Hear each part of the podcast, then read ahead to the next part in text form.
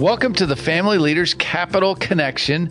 And we have a very fun and um, really insightful podcast today. We're going to take a quick look back at our biggest hits this last session, and we're going to take a look ahead at what to expect. So let's hit the hits. Number three on our countdown three, two, one. Number three was Help Not Harm. Ryan, Becca, what'd you think of this really amazing win on banning the mutilation of children to try to get them to think they're not a boy anymore, they're a girl, or vice versa? What was that like at the Capitol? How was that a big hit? Well, I'll, I'll, jump in, Becca. Um, it was a big hit. It, it passed pretty, uh, you know, right in the middle of the session. Didn't even have to wait till the end. Um, it's, it's protecting kids. We got to be a part of it and helping provide legislators with information to, to help them, you know, make the case. And we ended uh, up being a big part of it. Yeah, that was not, one of the things. Not we, to brag, just to explain. Yeah, yep. One um, of the Um, reasons you folks support us is because legislators are busy people and they need some expert, up to date information and messaging and so on. Exactly. Yep. So we it was good to be a part of. Um, good to protect kids, and uh, it's awesome. It's going. You know, it's spreading around the country too. We've had I think over 15 states now have passed a similar. I think that's correct. Just bill. so the listeners know, folks, we were on. I think I think I was personally on six one hour plus Zoom calls last fall. And then early in the session, and we were able to answer questions literally the night before big debates, that sort of thing. So it was a fun, fun partnership and a big, big win to work with our legislative champions like Chairman, Judiciary Chairman Steve Holt and others who got this bill across the finish line. Praise God. How about number two, parental rights in education or parental bill of rights, particularly as it regards public schools. That was a huge win. Uh, frankly, I didn't see us getting that much done this year, and it was it was fabulous. Yeah, that was that was a fun one because it combined a bunch of stuff. Like we had registered in support of several different education related bills and parental rights bills. And this thing, you know, it started off as a good bill and it just kept getting better and better. More stuff was added to it and it was nice to see, you know, took a good bill and made it even better as the session went on. So. And that usually doesn't happen. Usually as the session goes on, good stuff usually gets worse. Gets Yeah. worse. It falls Yeah. away. They compromise, compromise, compromise until sometimes it's kind of just thin gruel. This was a three inch thick steak. This was really, really good stuff. So, Parental Bill of Rights, mention one or two of the most salient things that passed with the Parental the Bill pr- of Rights. Yeah. So um, one of them I think is big is getting gender identity and sexual orientation out of elementary school classrooms.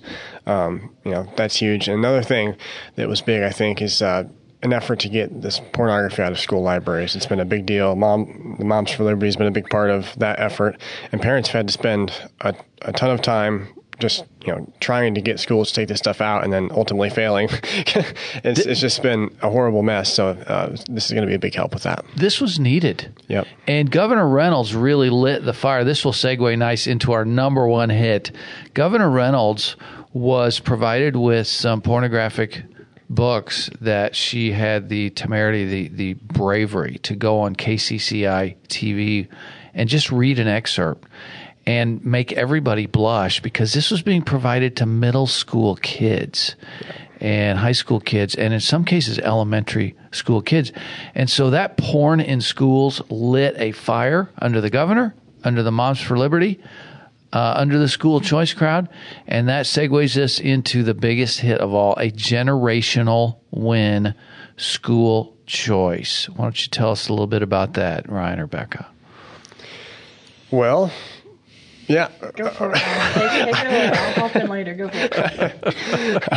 yeah, that, that's a big one too. And maybe I don't know. Maybe Chuck, maybe you're the one to talk about it because you you've been working this issue for how many years? It's- Okay, I'm just trying to include you guys, so it's Well, not. I, a I monologue. appreciate it, but, uh, But- this is yeah. your like you've been working on this for decades. Okay, so maybe most you take it. most people probably won't even believe me when I say this. But when I ran for the Iowa legislature in 1988, I was talking about school choice. In fact, the reason I ran was the current Speaker of the House, who was my legislator up in Oelwein, Northeast Iowa, um, was okay with a pastor and his wife being jailed for homeschooling their kids. And right then I knew, you know, A, this isn't just or right. B, these homeschool kids were excelling at uh, academically and morally. And, and C, it wasn't just for the taxpayers. Uh, people who wanted a better alternative were having to pay for somebody else's school and for their own school. Not right, not fair. And so, yeah, school choice, uh, giving parents more options, was on my platform in 1988. How far back is that? That's like ancient history. Was that 35, 36 years ago? I want to say 35. 35 years ago. So school choice is a big deal to me personally, but it's not about me. It's about these parents of tens or hundreds of thousands of Iowa school children who now, because of this fabulous law that passed January 24th, 2023, are going to have more options. I really think thousands more kids will hear the gospel because of this bill. They'll be discipled daily because of this bill. And of course, there's no requirement that a parent send their kid to a Christian school, but frankly, most of the private schools are Christian schools. And so more kids are going to hear the gospel, be saved, be discipled, and that's going to be good for all of society because we know the best citizen is the citizen who loves God and loves their neighbor as themselves.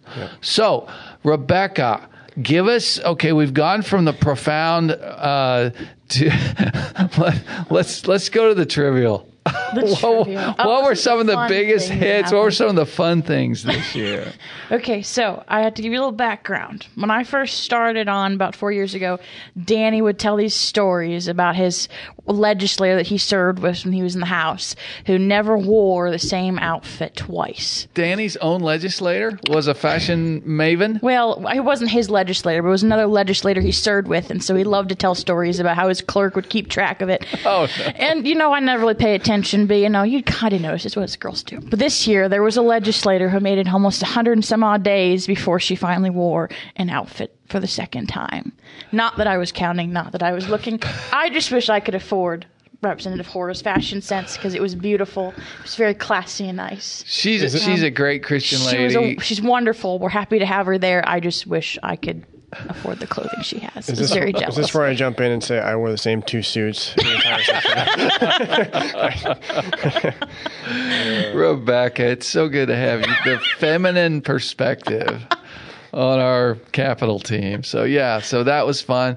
What what else was there you know i mean i don't know if i should even say this on air but i'm a little bit of an eclectic eater I, I, I like I like greens from the garden. he or likes fish. Anything fish. I, I like fish, but man, when I brought my sardines to the Capitol this year, I almost had a mutiny on my from my own team. What else did you bring? You didn't bring your sardines. You brought.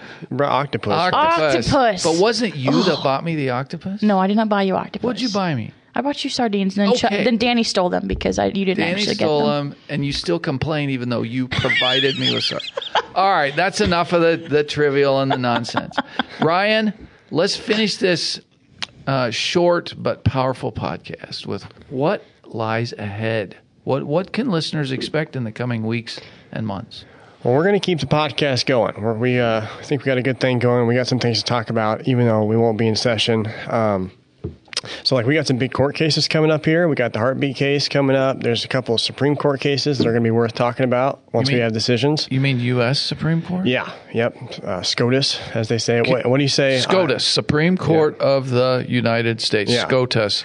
And SCOI, Supreme Court of Iowa. S C O I. Yep. I've never heard anybody else besides Chuck use the term SCOI, but it's going to catch on. It's Gonna catch.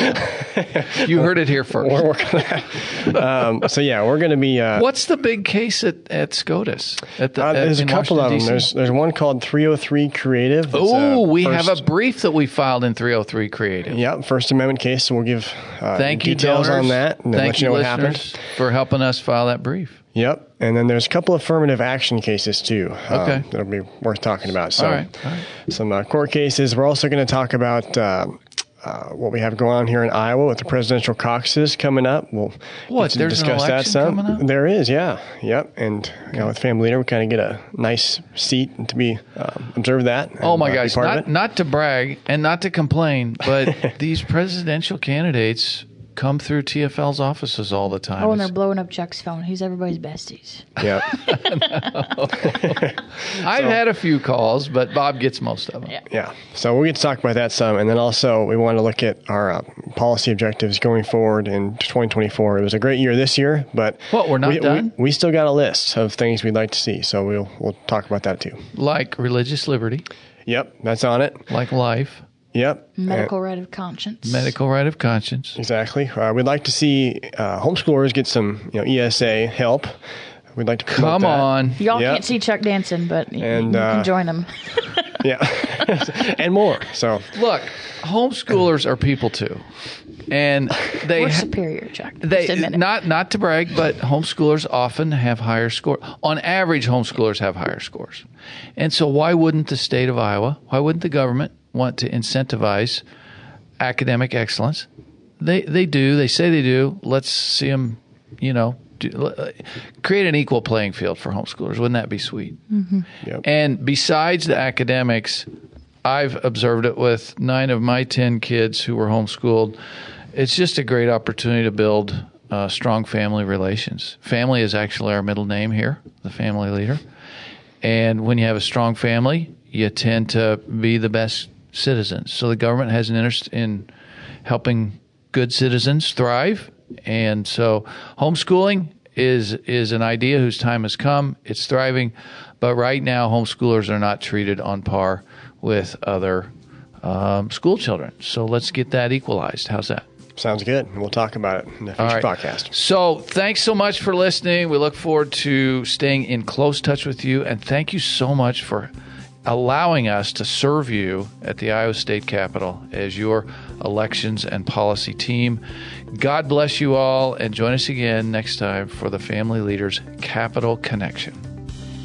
This podcast is a project of the Family Leader and the Family Leader Foundation and is only possible through the generous support of our donors. If you would like to partner with us in our work, please visit thefamilyleader.com/donate.